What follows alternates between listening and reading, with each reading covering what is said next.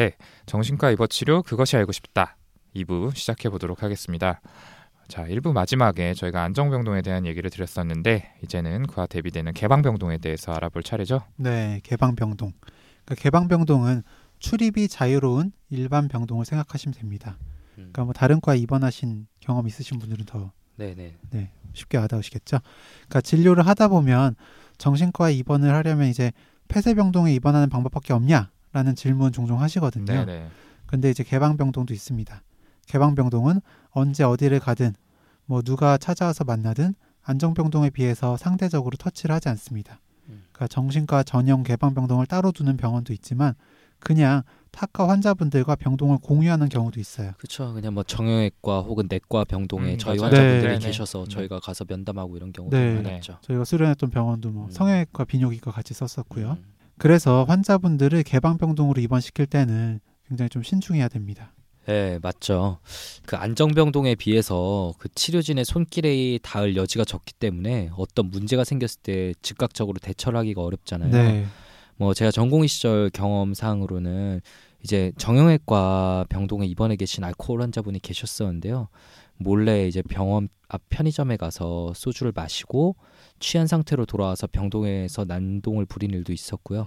사실은 뭐 제 경험이 아니라 제가 그냥 다른 의사들 경험을 본 거에 의하면 술을 몰래 가지고 들어와서 마시는 경우도 음, 꽤 있었죠. 음. 예.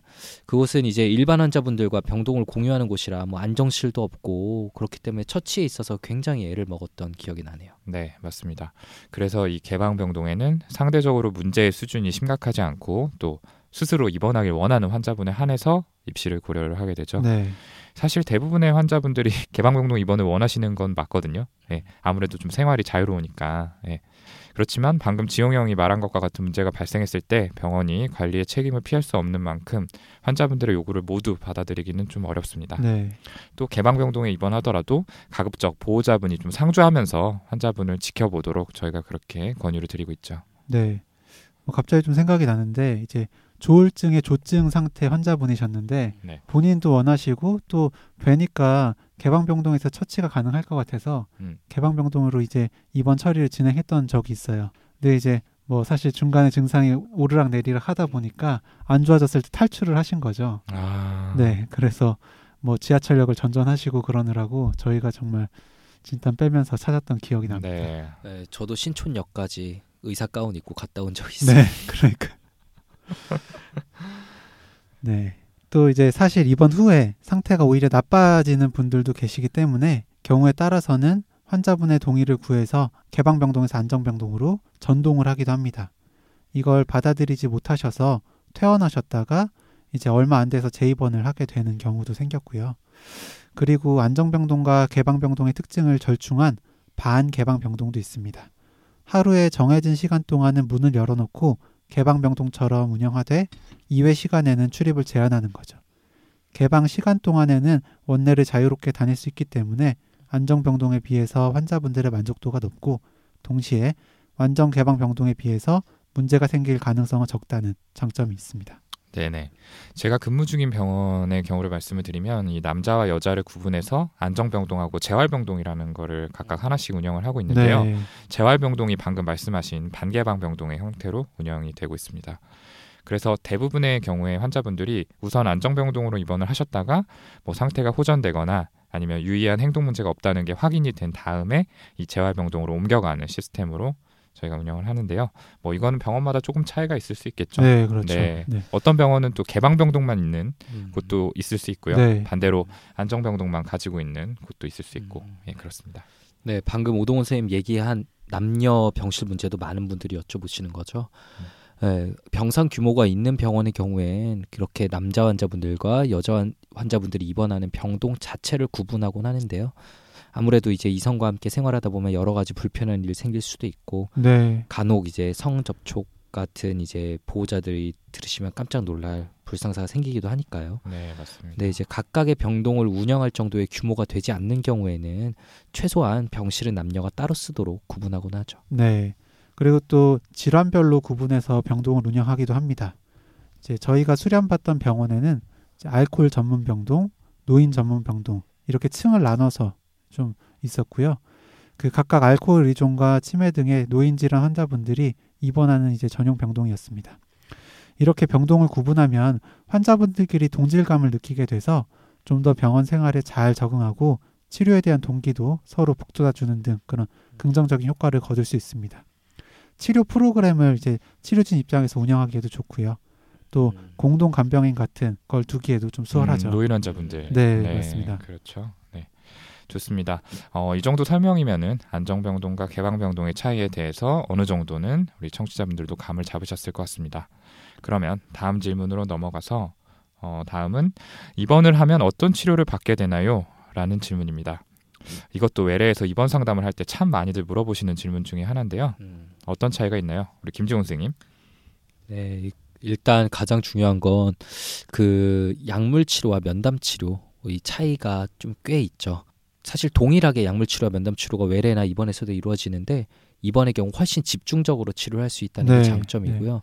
예를 들어서 저한테 이제 불면증으로 좀 오시면은 제가 외래에서는 약을 드릴 때 최소한 3, 4일 후에는 꼭 다시 오시라고 말씀을 드려요. 왜냐하면은 처음부터 약을 아주 강하게 쓸 수는 없으니까 제가 드리는 약으로 주무실 수 있을지 없을지에 대해 확신이 없거든요.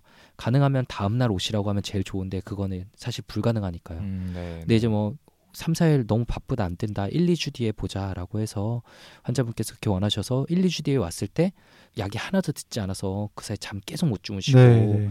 이제 정식과적인 치료에 대해 반감만 생긴 네, 상태에서 오시는 경우도 되게 생기는. 많아요. 네. 약 먹어도 아무 소용 없더라. 음, 그 상태에서 안 오시는 경우도 많고요. 다시 음, 이제 병원을 네. 끊고 그럴 때 말씀드리거든요. 아, 저는 무조건 재워드릴 수 있다.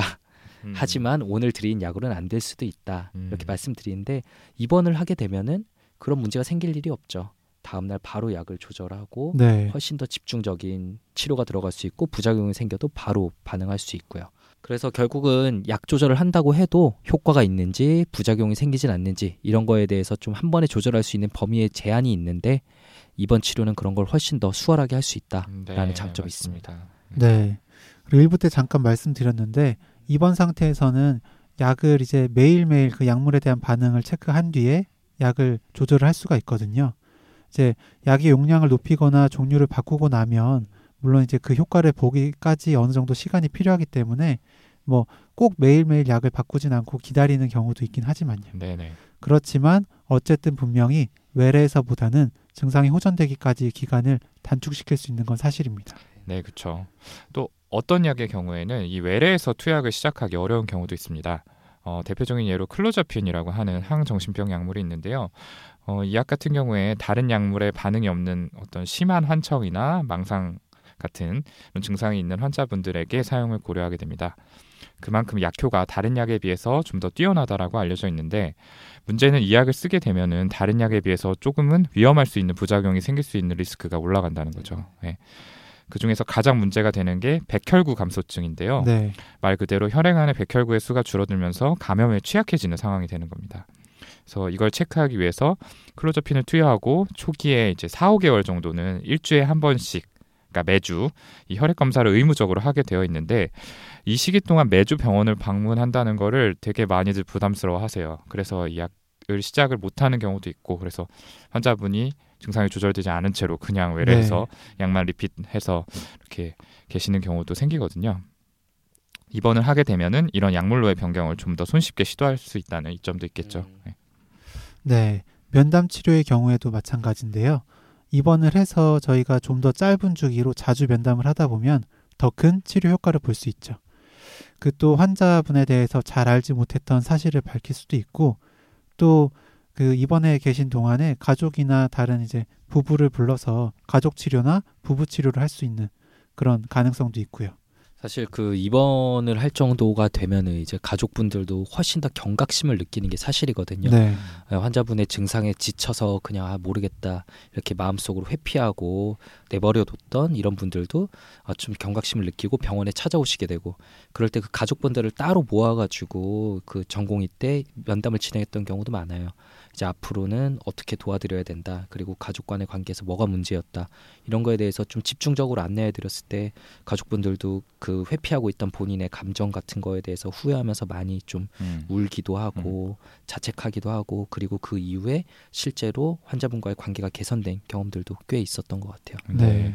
그리고 또 team approach를 할 수 있다는 장점도 있겠죠. 음. 그러니까 외래에서는 의사랑 1대1로 진료를 하는 거라면 입원을 하게 되면은 뭐 심리라든지 아니면 음. 이제 사회사업 네. 쪽에 직렬하고도 이제 같이 이제 환자분의 치료 계획을 수립하는 데 있어서 상의를 하는 경우들이 있잖아요. 음. 그러면은 조금 더 통합적으로 도와줄 수 있는 여지가 생기는 것 같아요. 이런 음. 뭐 환자분의 그 support system, 가족 음. 환경 같은 것들에 대해서도 저희가 조금 더 개입을 할 수 있고 뭐 경제적인 문제를 어- 도와드릴 수. 있는 네. 방법을 고민해 볼 수도 음. 있고요. 네. 이런 점들이 장점이라고 할수 음. 있을 것 같습니다. 네, 또 그 병동 내에서 시행하는 여러 프로그램하고 이제 activity 같은 것들이 있죠. 음악 치료, 미술 치료, 무용 치료, 뭐 원예 요법 병원마다 차이가 있겠지만 저희가 근무했던 병원엔 이런 것들이 있었고 네. 저희가 근무하기 전 이전에는 동물 치료도 했었다고 했었는데 아 그런가요? 네, 네. 듣기만 했었어요. 네. 사실 뭐 이런 프로그램 하나 하나가 약이나 면담만큼 뚜렷한 치료 효과가 있는 건 아니지만 그래도 환자분들에게 타인과의 접촉을 늘리고 자신의 생각과 감정을 표현할 기회를 준다는 점에서 분명한 이득이 있죠. 네. 특히 음성 증상이라고 해서 활동에 대한 의욕이 없고 즐거움을 잘 느끼지 못하는 만성 조현병 환자분들께 이런 activity가 큰 도움이 되기도 하고요. 또 우울증 때문에 어떤 것에서도 좀 의지와 흥미를 못 느끼는 분들에게 이런 소소한 활동을 통해 성취감을 느끼고 재미를 찾아가는 데 도움이 될 수도 있죠. 네, 맞습니다. 또 이런 일반적인 activity 외에 좀 더 전문적인 치료진에 의해서 일부 환자분들만을 대상으로 수행되는 치료 프로그램도 있는데요. 어, 대표적인 예가 집단 치료나 심리극을 들수 음. 있습니다. 저희들 모두 전공의 시절에 이런 프로그램을 진행한 경험이 있죠. 네. 오동훈 선생님이 심리극 할 때 저에게 굉장히 어려운 역할을 시켜서 네, 뒤에 얘기 나옵니다. 안 그래도. 아, 그래요? 네, 아 뒤에 있네요. 네. 언제 썼냐? 이거 진짜 몇 년이 지났는데도 앙심 품고 있는 거잖아요, 아직까지. 아 이거 네. 핸드폰 뭐 아직 사진이나 동영상으로도 남아 있으니까 네. 그 기억을 잃을 수가 올릴게요. 없죠. 제 조만간. 아니요, 제발. 어. 어쨌든 넘어가고요. 네. 그 프로그램 말씀하셨는데 조현병 환자분들 같은 경우에 사회성 증진이나 사고 강화를 목적으로 하는 집단 치료도 있고 또 알코올 의존 환자분들 같은 경우에는 단주 동기 강화를 목적으로 하는 집단 치료도 있습니다. 특히 알코올 의존 환자분들은 음주로 인해 생겼던 문제를 고백하면서 문제가 자신의 것만이 아니라는 그런 위안을 얻거든요. 음. 그러니까 굉장히 한 분이 말씀하시면 다른 분들이 굉장히 공감을 잘 해주세요. 네. 어. 아, 나도 그렇다. 네. 그래서 이제 서로 격려하고 단주 의지를 다지기도 합니다. 이러한 이제 일종의 스스로 돕는다는 뜻의 자조 그룹은 알코올 질환의 치료에 있어서 중요한 역할을 한다고 알려져 있어요. 음. 이때의 긍정적인 경험이 퇴원 후에 그런 AA라고 하는 단주 모임에 참가하는 동기가 되기도 하고요. 네, 네. 또 심리극에 대해서 설명을 드리면요. 심리극은 한 명의 환자를 주인공으로 선정해서 그분의 경험을 이야기로 꾸미게 되는데요. 음. 어, 주로 지우고 싶은 기억, 네. 후회되는 일 이런 걸 이야기해보라는 식으로 유도를 해서 외상적인 경험에 대해서 다루는 네. 경우가 많습니다. 그러니까 과거로 돌아가서 당시의 경험을 취소, 언두라고 하는데요. 이런 과정을 거치고 다시 재정립, 리두라고 하는 게 그게 핵심입니다. 네. 조금 어려운 얘기니까 예를 좀 들어서 설명을 드릴게요. 어, 강압적인 남편에게 폭언과 구타를 당한 경험을 가진 환자분이 있다라고 가정을 하면은 우선 남편에게 속수무책으로 당하기만 했던 당시의 아픈 기억을 재현을 합니다. 극으로 재현을 하고요. 그리고 그 다음에 그때와 다르게 반응하는 장면. 이를테면은 음. 어, 남편에게 그냥 어떤 수동적으로 그냥 맞기만 하는 게 아니라 맞서서 같이 대응하고 음, 나를 함부로 대하지 말라라고 이야기를 하는 이런 걸 꾸며서 당시의 기억을 취소하는 과정을 거치게 네. 돼요.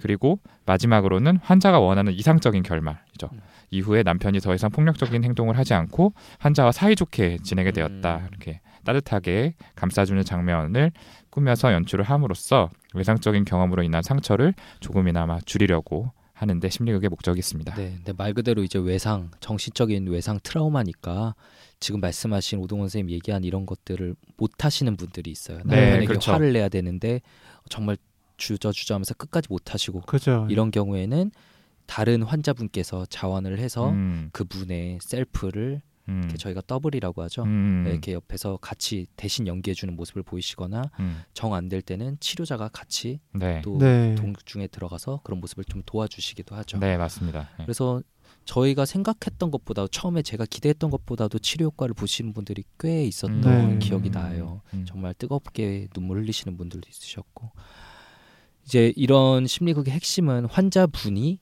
장면의 구성을 주도한다는 거죠. 그게 이제 참가할 사람부터 어떤 장면에서 어떤 식으로 연기할지까지 대부분의 요소를 주인공인 환자분의 뜻에 저희가 따라요. 네. 예, 환자분이 직접 경험한 일을 극으로 꾸미는 만큼 그래야 최대한 사실적인 장면을 재현해 당시의 그 감정을 끌어올릴 수 있기도 하고 환자분에게 자율성을 경험하도록 하는 목적도 있어요. 치료자가 디렉터로 참여하긴 하지만 크게 엇나가지 않도록 방향을 제시하는 정도의 역할만 하고요. 어, 지금 청취자분들께서 뭐 과거의 일을 그렇게 뭐 심리극으로 잠깐 꾸민다고 해서 뭐가 달라지겠어 라는 생각을 하실 수도 있을 것 음, 그럴 수 같은데 있죠. 그렇지만 자신의 감정을 배출해내고 많은 사람들 앞에서 공감받는 경험은 생각보다 큰 위안이 되더라고요. 환자분들의 만족도도 높았던 것 같고요. 음. 네. 그 환자분이 보통 이제 아까 환자분의 뜻에 따라서 모든 극을 꾸민다고 했는데 아까 말씀 잠깐 드렸었죠. 저는 디렉터인 오동훈 선생님이 환자분의 남편 역을 시키셨거든요. 이제 밥상을 없는 폭력적인 남편 역이었어요. 아, 네, 뭐, 네 환자분께서 원하셨어요. 네? 네, 저는 그 마음을 읽을 수 있었어요. 아니, 아니면 좀 허경 선생님이 그런 폭력적인 남편에 어울리는 이미지였나 보죠. 네. 어쩌면 그분의 남편분이 허경 선생님처럼 아주 잘생긴 정우성을 닮은 외모를 가지고 계셨을 수도 있고요. 너무 끔찍하네요. 그 장면을 다시 do redo, undo, do undo redo 했으면 좋겠습니다. 네. 아, 그때 연기했던 장면. 네, 그걸 다시 해서. 외상적 기억인가요? 네. 그 장면을 못하겠다고 거부하거나. 동훈이에게 소리도 좀 쳐보고 네, 네. 어쨌든 넘어가서 또 이제 병동에서 시행되는 치료 요법 중에 중요한 걸로 행동 요법이 있습니다. 영어로는 Behavioral Modification, 줄여서 BM이라고 하는데요. 간단히 말씀드리면 환자분의 행동 중에 강화해야 할 부분과 소거해야 할 부분을 정해서 긍정적인 방향으로 바꿔나가는 겁니다. 주로 인지 기능이나 판단력에 손상이 생긴 만성 환자분들이나 지적 장애 환자분들에게 적용하지만 자극 감소가 필요한 조울증 환자분들 그리고 인격 장애 환자분들에게도 적용합니다. 네, 간단히라고 말씀하셨는데 역시 좀 어렵게 얘기하신 게 어려운 네. 설명 전문가 다우시고요. 아 저는 형이 이제 이어서 잘 해줄 거라고 믿고 아, 늘 이럴 때 좋은 역할을 하려고 하더라고요. 그러니까요. 김종훈 선생님께서. 네. 네. 오동훈 선생님 대본이죠 오늘 네. 그리고 이렇게 아까 몰아가려고 저를 제가 더 묻으시려고. 네네. 네. 아주 그러니까 뭐 심플하게 생각하면 개개인에게 특화된 생활 규칙이라고 생각하시면 간단하고요. 그 BM이라는 게 어, 너무 예민해서 활동 제한이 필요한 조증 환자분께는 하루 몇 시간 이상 병실에서 머문다 라는 이런 조항을 넣어놓고 네. 일주 이상 잘 지켰을 때는 전화 연락 제한을 해제한다라는 식의 이제 리워드를 제공하는 거죠. 반대로 다른 환자분과 말다툼을 벌였을 때는 안정실에서 한 시간 동안 안정을 취한다라는 식의 규제도 포함되어 있고요. 이런 조항들은 치료진이 일방적으로 정하는 게 아니라 환자분과 상의 후에 결정하게 되는데 처음에는 당연히 싫어하세요. 본인에게 네. 이런 규제를 둔다는 게 그래서 아니 겨우 하루에 한 시간 이상 병실에서 머무는 게 그렇게 어려울 것 같아요? 라고 말씀드리면 아 그래 한번 해보자 음, 라고 하지만 조증 상태선 그게 잘 맞아요. 안 네. 되죠. 네. 네. 사실 그 조증 환자분들한테 이 BM에 대해서 고지하러 가는 게 굉장히 아 맞아요. 마음의 큰 짐이었어요. 네. 되게 어그레시브한 분들이 많이 계시잖아요. 네, 네, 그러니까 네. 아, 또 오늘은 무슨 얘기를 들을까 이러면서 터덜터덜 병동으로 향했던 기억이 그러니까요. 납니다. 이게 거기 동의서에 같이 제 사인도 하고 환자분 네네, 사인도 그렇죠. 같이 하잖아요. 네. 또 어쨌든 계속해서 좀 설득을 드려야죠. 이 네. 부분은 동의를 하실 때까지. 고동 선생님 말한 것처럼 그거 되게 마음의 짐이라서 안 하고 계속 저도 막 피하고 깔고 있으면 간호 선생님한테 계속 전화 와가지고 BM 안 하냐고. 안 받아오냐고. 또 마지못해 가고. 네. 네. 근데 참 이게 별거 아닌 것 같지만 이 행동요법이 갖는 효과가 생각보다 큽니다. 네. 네. 어떤 분들한테는 이 환자분들의 행동을 구속하는 것처럼 느껴질 수 있을 것 같은데요. 뭐 실제로 그런 측면이 있죠, 사실. 음. 하지만 어쨌거나 병원에 입원을 하신 거고 최대한 빠른 안정을 최우선적인 목표로 삼아야 되니까 환자분들께도 이러한 점을 충분히 설명을 드리고 저희가 동의를 구하게 됩니다. 네. 예, 그럼 대망의 마지막 질문인데요. 어, 퇴원은 어떻게 결정하나요? 입니다. 어, 여기에 대해서 짧게 답변을 좀 드려보죠. 우리 허경 선생님. 네. 그 어느 정도 회복이 되면 퇴원을 하는지 또 언제쯤 퇴원을 할 수 있는지 환자분도 보호자분도 많이들 궁금해 하시는데요. 근데 사실 이건 절대적인 기준이 있는 건 아닙니다. 질환의 특성에 따라서 또 다르고요. 또 그 안에서 환자분이 얼마나 치료에 반응을 보이느냐에 따라서도 다릅니다. 또 중요하게 생각해야 되는 게 퇴원 후에 환자분의 생활을 서포트할 수 있을 만한 환경적 여건이 되는지입니다. 그래서 화- 보호자분들이 환자분을 받아들일 만한 안정적인 환경이 되는지도 충분히 고려를 해야 되죠. 또 환자분이 이- 입원 전에 직장을 가지고 계셨다면 직업을 유지하는 것도 중요하거든요. 때문에 직장에서 익스큐즈를 해줄 수 있는 범위에서 입원 기간을 설정하는 것도 음. 중요합니다. 네, 네, 그렇죠. 그렇죠. 그래서 저희가 이번 시점에 대해 대략적인 예상 기간을 말씀드리지만 그게 꼭 맞진 않아요. 뭐 치료가 더디다면 입원 기간이 길어질 수도 있고 반대로 생각보다 금방 회복이 돼서 이른 시기에 퇴원을 고려하기도 하고요. 그렇다면 회복 여부는 어떻게 판단하느냐가 이제 중요한 문제인데요. 1차적으로는 이번 시점에 비해 이제 밖으로 나타나는 증상이 얼마나 감소했냐를 우선적으로 보고요. 뭐 예를 들면 환청이 주- 얼마나 줄어들었냐, 우울감이 얼마나 나아졌냐 이런 것들이요. 근데 그러한 방법으로 평가하기 어려운 질환도 많아요. 뭐 예를 들어 알코올 의존 같은 경우엔 입원하는 시점부터 일단 술은 안 드시게 되는 거잖아요. 예, 술을 안 드시고 수액 치료를 받으니 당연히 몸도 좋아지게 되고요. 음. 이럴 때 판단의 기준으로 삼는 게 병식 insight죠. 네, 맞습니다. 이 병식은 이미 저희가 앞선 방송에서 여러 차례 말씀을 드렸는데요. 어, 본인이 병이 있다는 걸 인식하고 있다는 정도를 말한다는 거 아마 저희 청취자분들도 좀 기억하고 계실 것 같아요. 이 병식은 완전한 부정 단계에서부터 우리가 true emotional insight라고 하는 진정한 감정적 병의 인식 단계까지 다섯 단계로 나누어지는데요. 병식이 제대로 확립되지 않는다면 퇴원을 한다고 해도 치료를 자유로 중단할 가능성이 높겠죠. 음. 네. 나는 병이 없어. 이젠 더 이상 치료받지 않아도 되겠어. 라고 생각을 하시게 되는 거니까요. 음.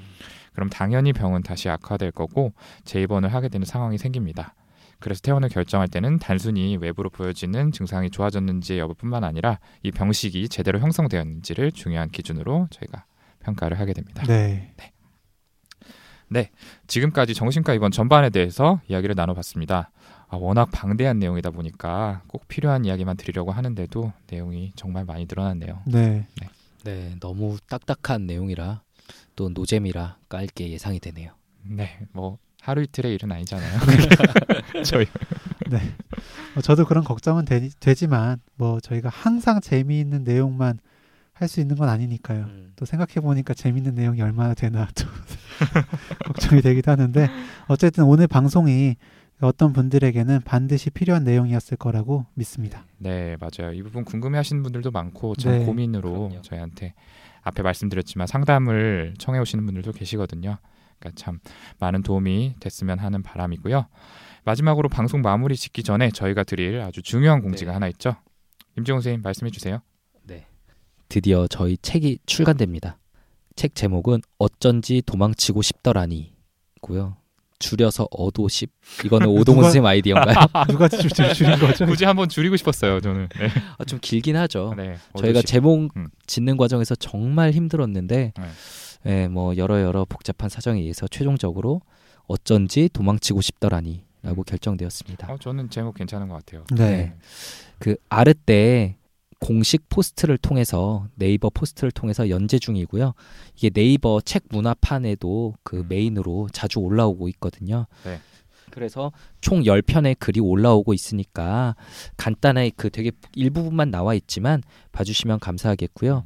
그 글들에 댓글을 달면 책을 증정하는 이벤트도 아르테에서도 진행하고 있고 저희 뇌부자들 페이스북 페이지에서도 진행하고 있거든요. 네. 많은 참여를 좀 부탁드리겠습니다.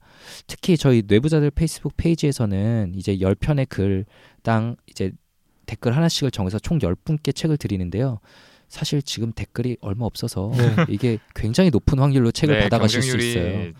제가 보기에 이렇게 날로 먹을 수 있는 이벤트는 별로 없을 것 같은데 청취자분들께서 꼭 많은 관심 부탁드리겠습니다. 네. 그 중에서 또 열정적으로 댓글 달아주시는 분들 계시더라고요. 네. 네. 아마 몇 분이 몇, 몇 권씩 가져가셔야 될수 있을 것 같아요. 아무튼 많은 분들의 관심을 부탁드리겠습니다.